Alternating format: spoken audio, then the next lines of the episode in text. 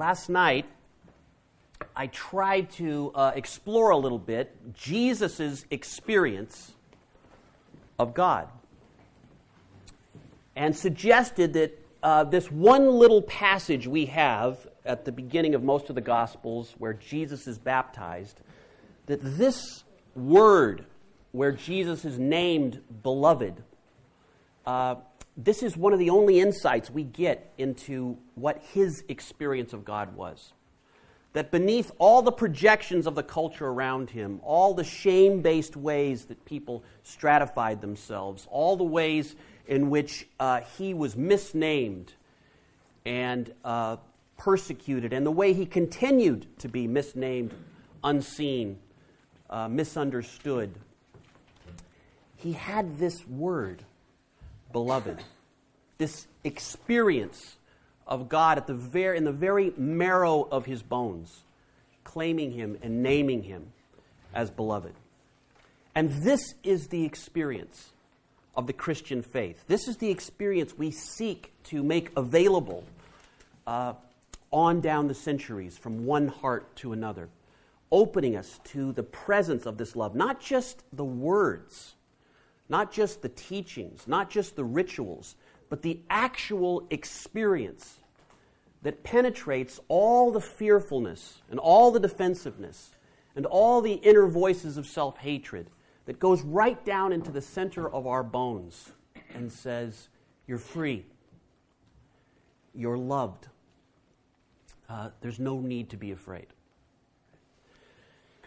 Henri Nouwen, a uh, Catholic priest and, and writer who passed away uh, maybe 12, 13 years ago, he um, spent the last, he taught at Harvard, he taught at Yale, uh, but he spent the last 10 years of his life at a place called Daybreak, a little community outside of Toronto that has a developmentally disabled folks live in community there and, uh, and uh, live with other people who, who serve them.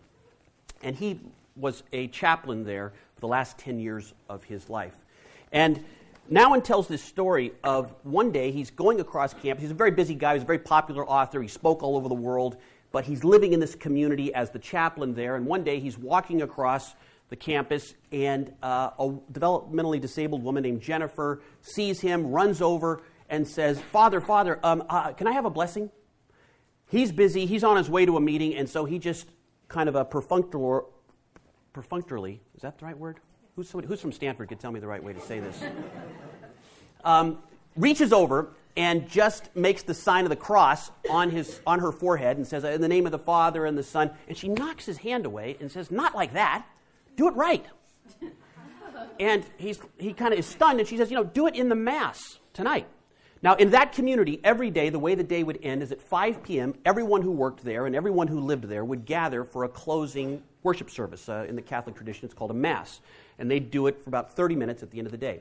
So Nouwen thinks, okay, I got to do something for her tonight. I don't know what that is, but he goes on to his meeting, finishes his afternoon appointments, and at uh, 5 o'clock, they're gathered in their little chapel in the community there for the Mass. And he sees Jennifer and he realizes, okay, I have to do this blessing. And he says to the community, before we start today, uh, Jennifer has asked for a blessing, so Jennifer, would you come up here? And he said, I'm sitting there in my head formulating what is it she wants me to do? What's the right way so that she feels like she's receiving a blessing? And as I'm trying to figure this out, she just walks right up, grabs my arms, and wraps my arms around her and puts her head on my shoulder. And he says, I'm sitting there holding her, and all of a sudden I just lean down and say into her ear, Jennifer, you are God's beloved, and with you God is well pleased. And she just stays there. And then when she's had enough, she releases her arms, turns around, and goes and sits down. He said, as soon as she sits down, a young college intern named Stephen raises his hand. And now instead I said, Yeah, Stephen. he said, Could I get one of those blessings? and so now it says, Sure. And so he said, Stephen kind of makes his way up. He says, I wrap him in my robes, and I tilt his head onto my shoulder, and I say, Stephen, you are God's beloved, and with you, God is well pleased. He said, as soon as I released him and let him go, people started standing up all across the little chapel and making their way forward. Now, I love that story, but I want to be honest with you. If I had been sitting in the back of that chapel and everyone started standing up to move forward, I would have thought, ah, oh, crap. Are we all going to do this? This thing's going to go on forever. And I would have moved down the aisle and I would have stood behind everyone else, leaned forward, got my hug, turned around, and would have gone back. And there would have been this little cynicism inside me, and there would have been this little resistance, and I might have even mocked the whole thing deep inside. Not on the outside, but on the inside. Because no matter how many times I have preached about God's love, no matter how many songs I've sang about God loves us, uh, and no matter how many Sunday school classes I've sat in or taught, there's a part of me that says it isn't true. It isn't true. Yes, maybe God loves the good part of me, the one part of me that's trying, the part of me that goes to church, the part of me that's able to keep all the Christian rules, but certainly not all of me. I'm not really a beloved of God. I only am when I do the right things right? Because the culture I've grown up in, uh, we have this, what a friend of mine calls the trinity of false identity. Right? This is how I know who I am. I am what I do. I am how much I do, and I am how well I do it. That's really where my worth comes from in this culture. I am what I do, I am how much I do, and I am how well I do it. That's where my worth, my value, the truth, the center of who I am comes from. And every young person knows this. As they get a little bit older, they start getting into high school, they head towards college. What's the question everybody asks them? What are you going to do? What are you going to do? And they better have the right answer. They better not say, I'm going to study English. Unless they're going to be a teacher. Right? But you know this pain. I'm going to study English. What's the second question they say to you? Are you going to be a teacher? And if you say no, then you get that look of sympathy like, oh boy, it's not going to go well for you. Going to be difficult, right? You say engineering, computer science, that's the right answer. Something that's going to make money, something that's going to give you worth and value in our culture. Doctor, lawyer, these kinds of answers. What are you going to do? And that kind of thinking moves into the Christian faith. And we believe that this is how God is as well. That God is constantly uh, filled with expectations for us. That every time we do something well, God goes, okay, you did that one okay, but next time jump a little higher. Next, next time try a little more. Next time give more. That God is always disappointed in who we are. We feel that. This little inner voice of judgment, this little inner critic, this inner Pharisee who's always measuring our life, and we always end up coming up short, right? And this tragic part of that is that this God that we're trying to please, this God who always has more expectations, this God who is disappointed, this God who feels very real, this God who we're always working to just get a little bit of love from, this God doesn't even exist. That God is not real. The real God is a God that wants to embrace all of us. The real God is when we're in this God's presence, we don't want to leave. We don't feel judged. We don't feel the disappointment. We can breathe. We can relax. We can be ourselves. We feel freed up. We feel life and creativity, our curiosity, our compassion rising to the surface. We feel free. We feel free. This is the God that our heart knows is true. You see, the God that Jesus experienced is a God who was nothing but compassion. Nothing but compassion. What Thomas Merton says mercy within mercy within mercy. It's a God of sorrows who knows our pain, knows our suffering, cries and weeps with us, waits and hopes for our own liberation and freedom, seeks our own healing, celebrates every pleasure we experience in this life, wants our gifts to rise to the surface, wants to lift the burdens of what we think life is about off our shoulders, hopes to bring us down into the depths. See, this culture keeps us on the surface, right? Always judged. What a friend of mine calls the three A's. We're always being measured by our achievements, our appearance, and our affluence, right? What we're doing in the world, what we look like, what we've accumulated, the wealth we have. And yet, way down in the depths, inside, in the secret chambers of our hearts, Jesus continues to whisper, You're free. Do what brings you life. Right? Like any good parent. What gives a parent the greatest pleasure? Seeing our kids come alive. It can be swimming or drawing or talking with their friends. It doesn't have to add up to anything. We just love to see them alive, awake themselves. God wants the same thing for us. So, what uh, we're doing on this retreat is trusting that the God that Jesus knew is real. This, this, is, this is the spiritual work, is to discern reality from illusion. And most of us, even in the religious world, are caught, uh, stuck trying to please a God who only exists in our minds while our hearts beg and plead for the real God to be freed, to be uh, uh, uh, given room to move within us. So, the God that Jesus knew is a God of compassion. And the truth is, we also know this God. Every one of us has brushed up against and has felt this same God. As I said last night, there's no work you have to do, there's nothing you have to read, there's no new belief statement you need to uh, sign up for in order to experience this God. Every human being on the planet, it's our birthright, knows this God of compassion. In fact, that's a way of identifying where your soul is. The soul is that place in you that knows God. It doesn't believe in God, it doesn't have faith in God, it knows God.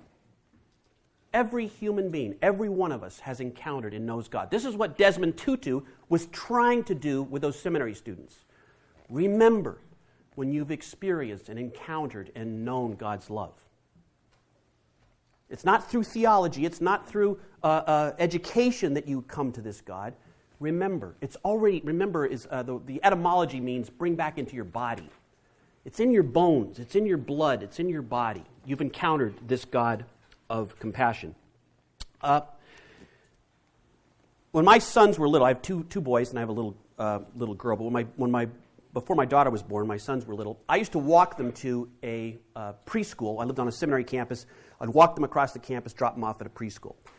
And um, every morning, you know, when you have little kids, they were uh, probably three and five at that, at that time. And when they're little and you're, you know, you have the chaos of the morning, it's like uh, being with drunk people. You know, one minute they're crying and I hate you, and the next month it's like, Dad, I love you. You're the best. It's like this emotional thing going everywhere, and you're feeding them, and they're eating like crazy, and then they don't want it, and you're trying to get the clothes on, and they're kicking them off, and so you have to duct tape the shoes or whatever it is, and the backpack, you're putting the stuff in, and so it's craziness every morning getting little kids off to school. And I was the one in charge, so I had to make the breakfast, get the stuff in, and this was part of my, my deal with my wife. I'd do the morning routine. So I got everything going, would get outside. We were always running late. Didn't matter how early I got them up, how fast I got everything ready, if I made the breakfast the night before. It's always like three minutes before, and it's an emergency. And I would have to walk them across and drop them off. And so every morning we'd get outside and I'd say, okay, guys, we got to run. I got to get, I got to get you to school. I got to get to a meeting. Let's go. Now, Noah is wired like I am. He's a little bit uh, uh, hyperactive, and so he would say, Okay, Dad. And so he'd start running alongside me with his backpack and tennis shoes on. Joseph, my second son, would say, Okay, Dad, and then do this. Start walking like this. It wasn't that he didn't want to please me and stay up, it's just that he couldn't, because one second later, it's like, Dad, look at this over here, this bush. This is cool. And he'd start wandering around. I say, Joe, I know. Come on, man. We can't look at the bush right now. We got to go. And he'd say, okay, Dad. And he'd start this, and he'd look down, and there was a bark trail. And every morning he would go, Dad, look at this piece of bark. Looks like a boat. And it's like, put it down. There's enough bark here. We'll get one later. And then he'd like go, I'm not throwing that down. He'd put in his crazy, his boat bark. This is rare. Put it in his pocket. And every morning we'd go through this routine where eventually I'd have to just pick him up, put him under my arms, and just run with him. Okay? Well, this happened. This is our routine every morning. One day we're having dinner, and, the, and it was just the four of us then, and, and uh, we're sitting there, and Joseph, we're asking about his school day, and Joseph says, Well, um, I started a club today. We say, You started a club? He said, Yeah. Well, what's it called? He said, It's called Slow Club. and I'm like, Slow Club? I said, Who's in your club? He said, Oh, it's just me, but uh, I can be the president because it's just me. And I said, well, What do you do in Slow Club? He said, We just have two rules no running and no hurrying. And this is one of these moments where my wife kind of looks over to say, This is for you. and so I, so, you know, he tells us, we talk about it for a little bit, have dinner, do the nighttime routine. They go to sleep. Next morning, it's the same craziness. I'm trying to get their shoes on. They're kicking them off. I'm trying to get the backpacks ready, get food in their mouths. We're outside. I'm running late again. And I say, okay, guys, we got to hurry. We got to go really quick this time. We got a staff meeting this morning. We're out there. We're on the bark. I'm like, come on, Noah, let's go. Come on, Joe. And Joe's like, Dad, I'm in slow club. I can't run and I can't hurry. I'm like, Joe, Joe, this one morning we came, Dad, I'm the president. So Joe walks like this that morning, just deliberately as slow as he possibly can go. And I'm like, Joe, man, we got to, I'm serious. We have to go. You can be in slow club once you get to school. No, Dad, it's for life. He's walking like this. So I try to hurry him along. Eventually, I have to just pick him up from the beginning of the trail and just run him there. And every morning for the rest of the year, he would do this. He would get outside and he would walk like this down the steps and walk very slow. And he would also, we would have seminary students over, friends over to the house. Anytime he was around anybody, he would ask them, Would you like to be in my club? He had me write up his charter no running, no hurrying, and Joseph Yaconelli, president. And then he'd say, If you sign here, you can be in my club. He's, but then he would look at them with this kind of very serious look and say, You have to promise to never run and never hurry. And no one could meet his eyes and make this promise. So after the whole school year was over, he was still the only one in the club. He couldn't get one kid, one seminary student, anybody to join and promise to this charter. That summer, I'm leading a camp up in Washington, Holden Village, a youth camp. I've got the family with me. And one morning, Joseph wakes up and says, Dad, would you like a temporary pass to Slow Club? And so I say, okay, I think I can do this for one day. And so he takes out a piece of paper and he colors this thing, and we write, you know, temporary pass, and I carry this thing around. And for that whole morning, we eat our breakfast slow and we walk around slow like this, looking at stuff. And we go out to watch the high school kids playing ultimate frisbee, and they're playing frisbee out there. And all of a sudden, the lunch bell rings. Now, at this camp, when the lunch bell rings, everybody runs because they never had very much hot food. And if you didn't get the hot food, you were just going to get peanut butter and jelly sandwiches on the back table. So as soon as that bell rang, the game immediately stopped. The kids start running into the lunchroom. And I say, Joe, hey, we got to get going or we're going to miss the food. You know, let's, let's get back there for lunch. And Joe's like, Dad, you're in slow club. Well, you can't run. So we sit there walking like this back to the camp lunchroom while the high school kids are running and the counselors are running and a woman in a walker is passing us. And we're doing this. And Joseph is watching me and he can see I'm kind of upset that we're, I'm in this crazy thing with him. And he says, Dad, Dad, look around, and you're going to notice things that other people missed. So we look around, and sure enough, there's two jackrabbits that are kind of up looking at us with their ears pointed up. And we go a little further, and we notice that there's, there's lupin uh, flowers there, and within them there's embedded these moths that have the same color wings. We notice these lizards sunning themselves. We pick up rocks. We get flowers. And pretty soon we're kind of scavenging all this stuff. And we get back to the lunchroom and meet my wife and my other son. We've got all these little treasures. And we sit down, and Joseph looks at me and he says, Now, Dad, tell mom everything you saw. And it was one of these moments when my eyes were opened and I realized he's trying to hang on to something that I once knew that for Joseph, the world is enchanted It's a mysterious, beautiful, incredible place. And why would I walk past the 10,000 reminders of God's love and beauty and creativity and mystery? He's trying to hang on to that. He's trying not to, to narrow his life into life is the goals, the objectives, the endpoint. He's trying to hang on to the mystery. He's trying to hold something that I once knew. This is the wakefulness towards God that was in all of us and still is. Like a toddler inside of us, it still calls to us and says, Don't go to the meeting. Go hide in the redwoods. Let's go see what it's like out there, right? A part of us that wants to do all the things I mentioned last night. Rest, remember, receive. So, the way in which we make contact with the God that Jesus knew is not by striving, it's by simply resting, remembering, receiving, returning back to what the soul knows is true. That we come from God, that we return to God, that we are loved by God.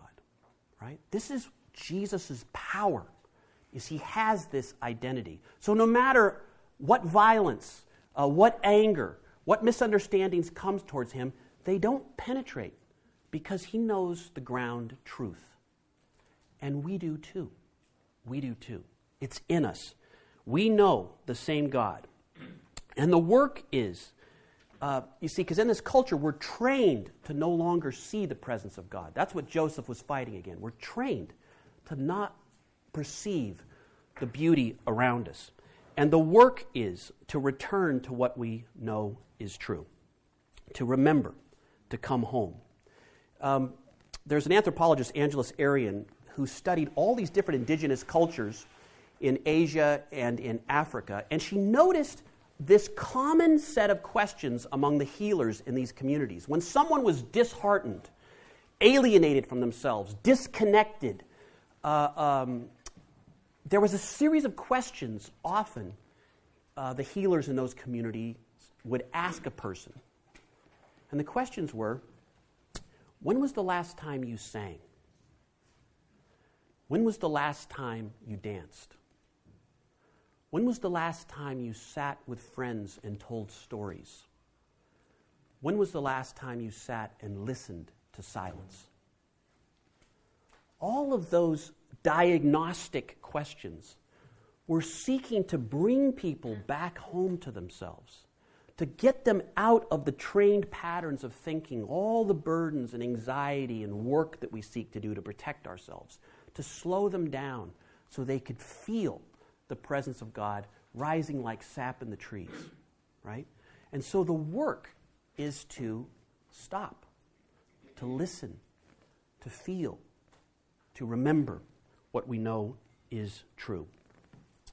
And so, what I want to do this morning is move, because last night I've given a bunch of words, and this morning uh, more, uh, more words. But I want to move beyond uh, these words that I'm speaking and let you discern what's right, what's true, uh, what of what I'm speaking um, resonates and what doesn't. What I want to do this morning is lead you in a practice where not only can we talk about remembering, but you get the opportunity to remember yourself. We're going to try the Tutu method of remembering a moment when we felt uh, loved. And so, uh, what I want to do here uh, in a minute what have we, we've been sitting 45 minutes? Okay, so what we're going to do is we're going to take a break here in a minute. And then uh, we're going to come back and we're going to try an, exper- an experiment uh, of seeing in our own history have we had a moment where we were named as beloved, a moment where we encountered uh, God's love. And I'm not, you don't have to search for this. You don't have to manipulate anything. You don't have to work anything up. You just let me guide the whole thing. It's, all you have to do is be willing to try, uh, be, willing to play along. Okay? We'll do this in just a minute.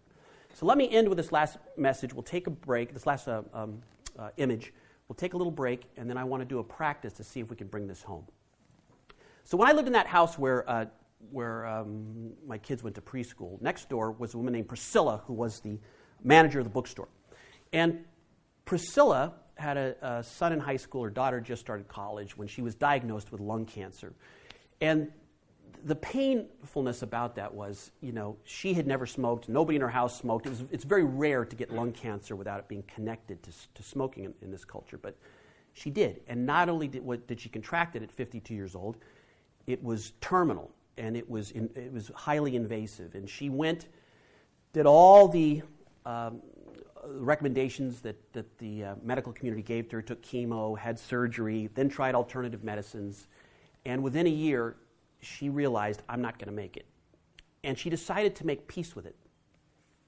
And I remember uh, in the mornings, Priscilla, uh, in those last months, would put a lawn chair in the front of her house, little postage stamp front yard. And every morning, as Noah and Joseph and I got ready to go to school, Priscilla would be there as the sun was coming up. This was in the fall. And she would look at the elm trees that were on our street, Bolinas Street, and watch the kids walking down her street to school and people going to catch the bus into San Francisco. And she would have her coffee and she would just kind of smile, just taking in the beginning of the day. And at the end of the day, if I was in the backyard, we had a little four foot cedar fence. I could look over the fence, and while I was playing with the kids in the back, there would be Priscilla, same chair, uh, now pointed west.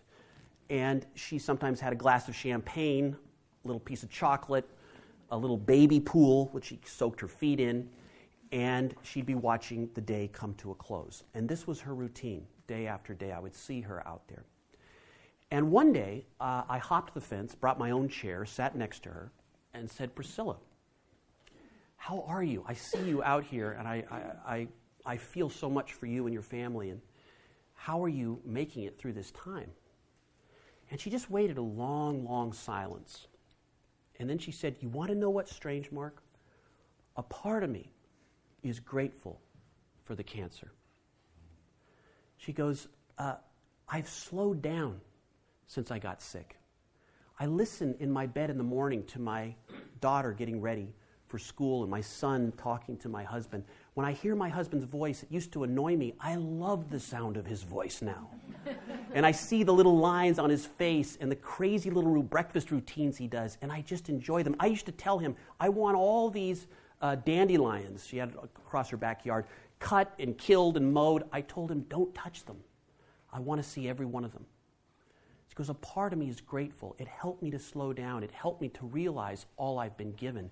And she says, You know what, Mark? I almost missed it. I've been so busy, so focused on career, so focused on getting my kids uh, uh, out the door and launched that I almost missed my life. And it's the cancer that's allowed me to slow down and take in and receive. What Priscilla came to at the end of her days she came home to what she knew as a child. She came home that life is a gift and that God is singing to us in all the colors, in all the people around us, in all the tragedies and gifts and celebrations of our life, God is singing. And she heard it at the end of her life. We don't have to wait till we have cancer to slow down. We don't have to wait till we're sick to take a day off.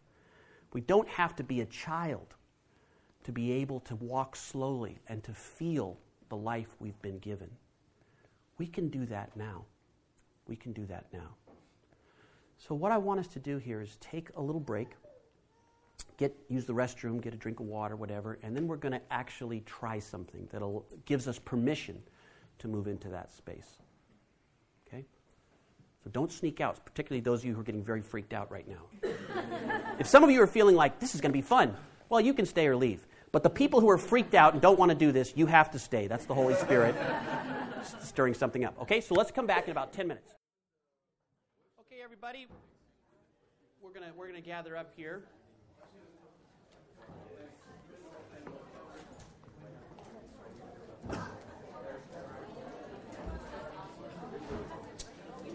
So I'm, I'm going to explain, as soon as we get gathered up, I'm going to explain the exercise we're going to do, and then we'll uh, give it a try.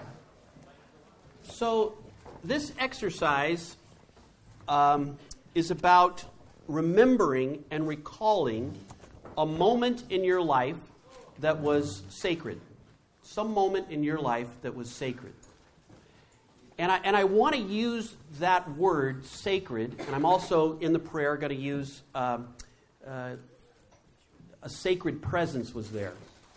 And the reason I want to use that word is if I say a moment with God, we tend to have certain expectations for what that looks like, certain habits and ideas of who God is that restrict our awareness. So, what we're going to do in a moment is I'm going to invite you to remember a moment that was sacred. As if I could, if I could give you a photo album that had a photograph of every moment of your life and you happen to be flipping through them, what experiences would come to you as moments that were sacred to you? Some moment of joy or deep connection or um, a moment of heightened presence, of love or uh, aliveness.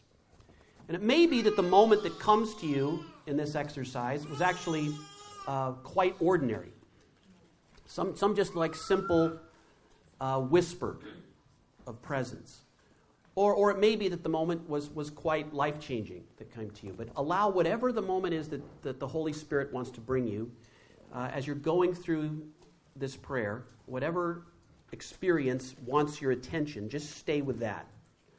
And then, as a way of helping you recall and recover what that moment was like, I'm going to invite you, using your imagination, to go back in time and sit in that experience again. And I'll do that by giving you prompts like, what did you see, and what did you hear, and what did you feel, and what was that sacred presence like? And as best as you can, as if I could put you in a time traveling machine, I want you to go back and sit in that experience once again. Remember what it felt like. Remember what that sacred presence was like. And then at some point in the prayer, I'll invite you just to allow that same presence to be here once more, and just for you just to rest in that. And that'll be maybe five, six, seven minutes of silence. And then I'll gently bring you out of the, uh, the prayer. And then once we come out of that prayer, I'm going to invite everybody just to go off on their own, uh, anywhere you want on the, on the campus for about 20 minutes and there's crayons. And um, I want you to, if you feel drawn to it, to see if you might have an image or a color or some way of expressing what that presence was like through colors. Now, again, if some of you are saying, this is exactly why I didn't want to come, and you're looking at your spouse and giving probably her that look. Well, then you have to do the colors. That's a sign. The resistance is a sign. Holy Spirit's trying to break through. If you're going, hooray, colors, well, you can do it or not do it. It doesn't matter. But for those of you resisting, I'm sorry, this is your practice. Okay? So I'll send you off to go do that. And maybe some of you are, are, are like to write and you want to take a journal out and just kind of write about that experience.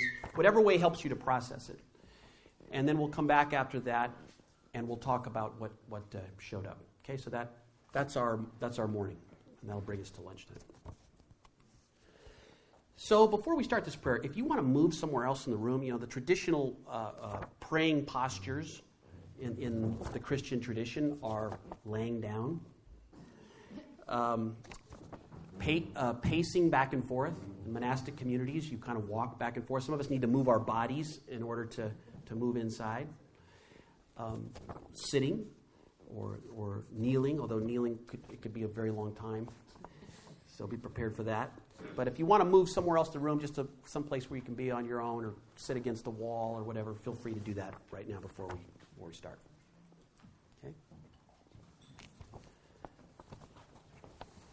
And it's just, we're just going to try something here. These are experiments with God.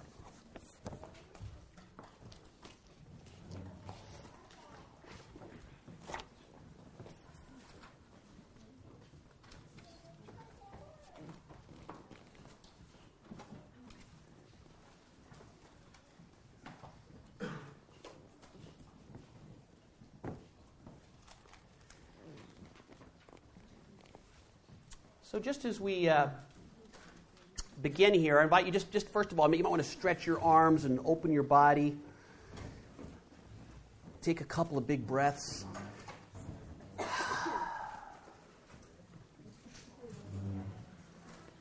And you might want to sit if you're if you're sitting with your with your spine up so your lungs can get air and your circulation system can do its work And then, as you're ready, I just invite you to um, close your eyes as a way of moving inward. And just in your own way, just within yourself, offer this time to God. And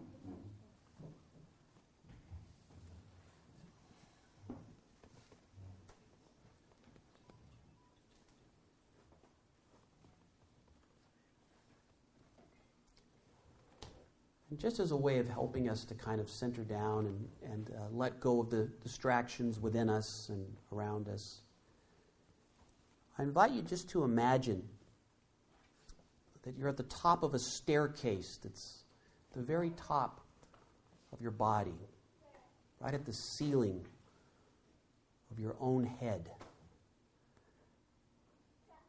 And just for a moment here, imagine that you're walking down a spiral staircase just within your own body.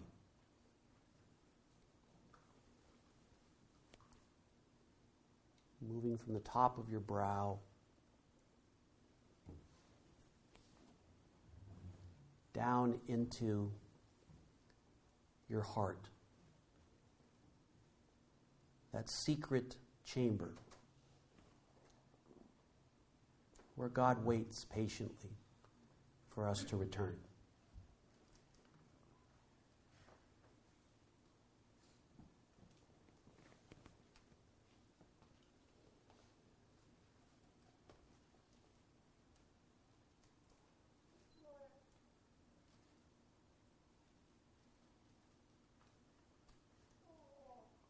And then as you move deep inside within yourself, just let yourself rest for a moment here in the quiet, in the presence of other people longing in the same direction.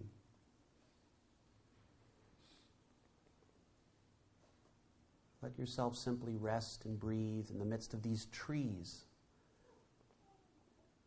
these ancient trees that have been standing here, witnessing our lives, holding the silence, yearning for God to bloom in each of us.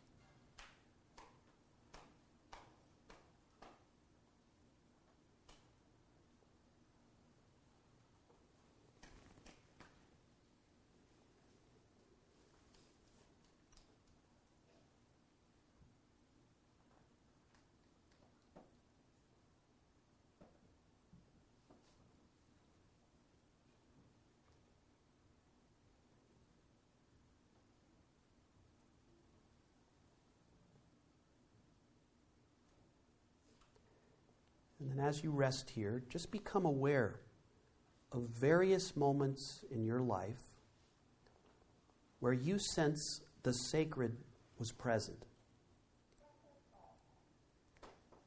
Moments of joy or wonder, of deep connection.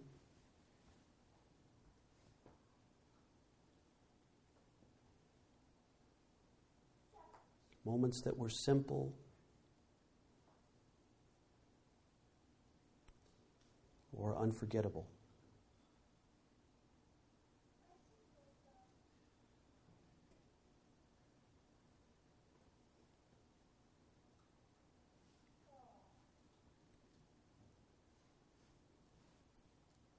And as various moments come to you, just allow one to emerge as the focus for the rest of this prayer.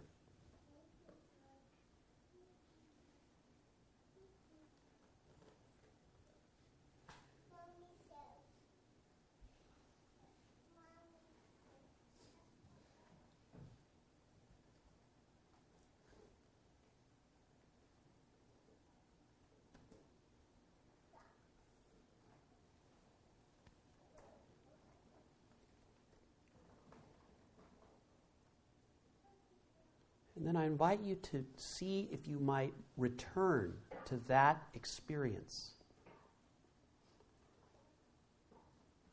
by using your imagination and recalling what you saw. What did you see in that experience? What were the colors?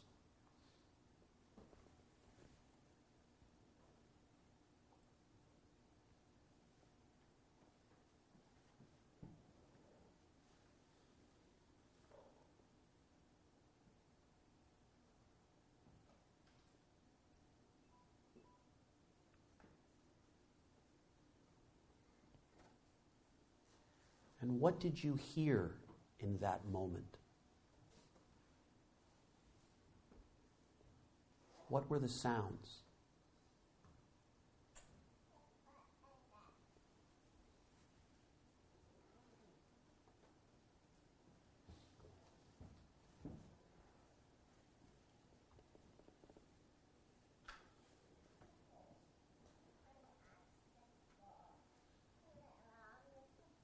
And what did you feel in your body in that experience?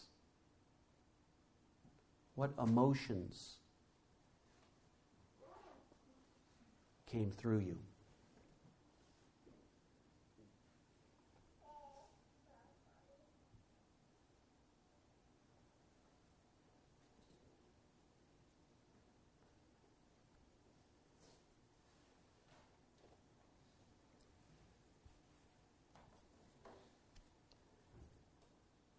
And what was that sacred presence like in that moment? What was the sacred like?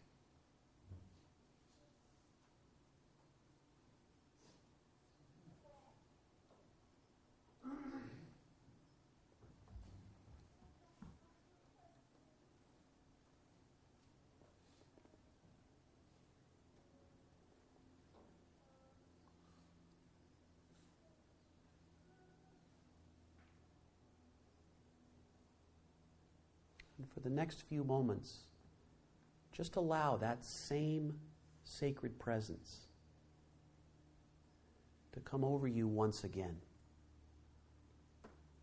And for the next few moments, just rest in that gentle presence.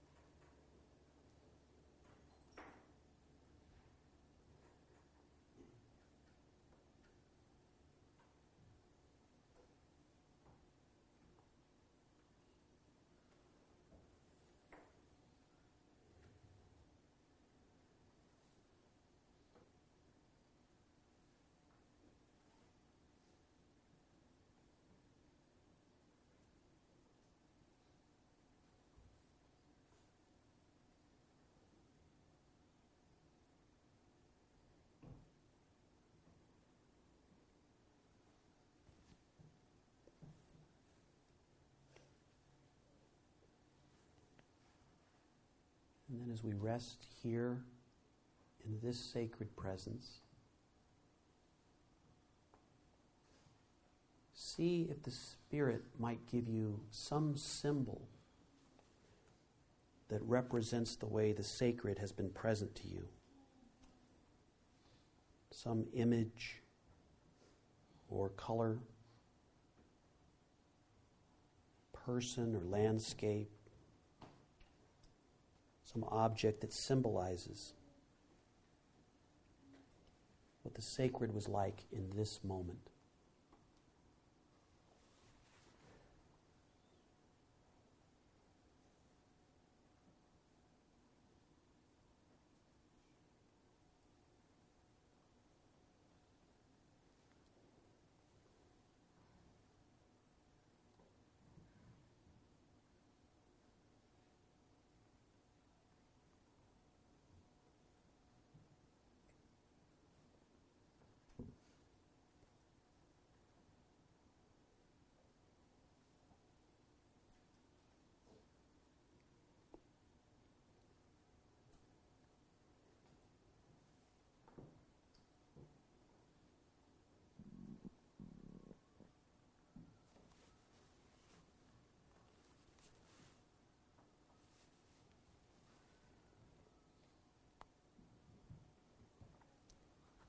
And as we begin to emerge from the prayer, is there some invitation from the Spirit for how you might carry the grace of this prayer out into your daily life? Some invitation for how you might extend the grace of this prayer out into your daily living.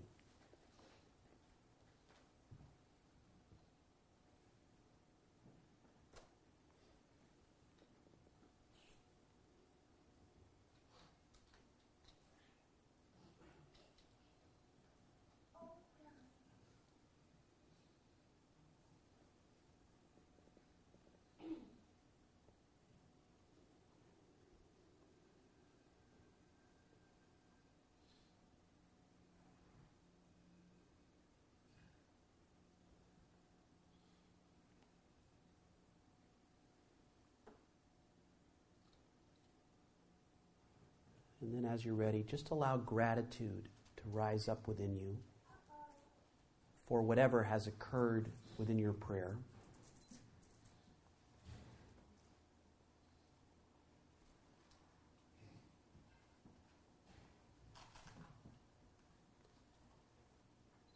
And then gently bring your attention back to this room, this time this gathering of friends.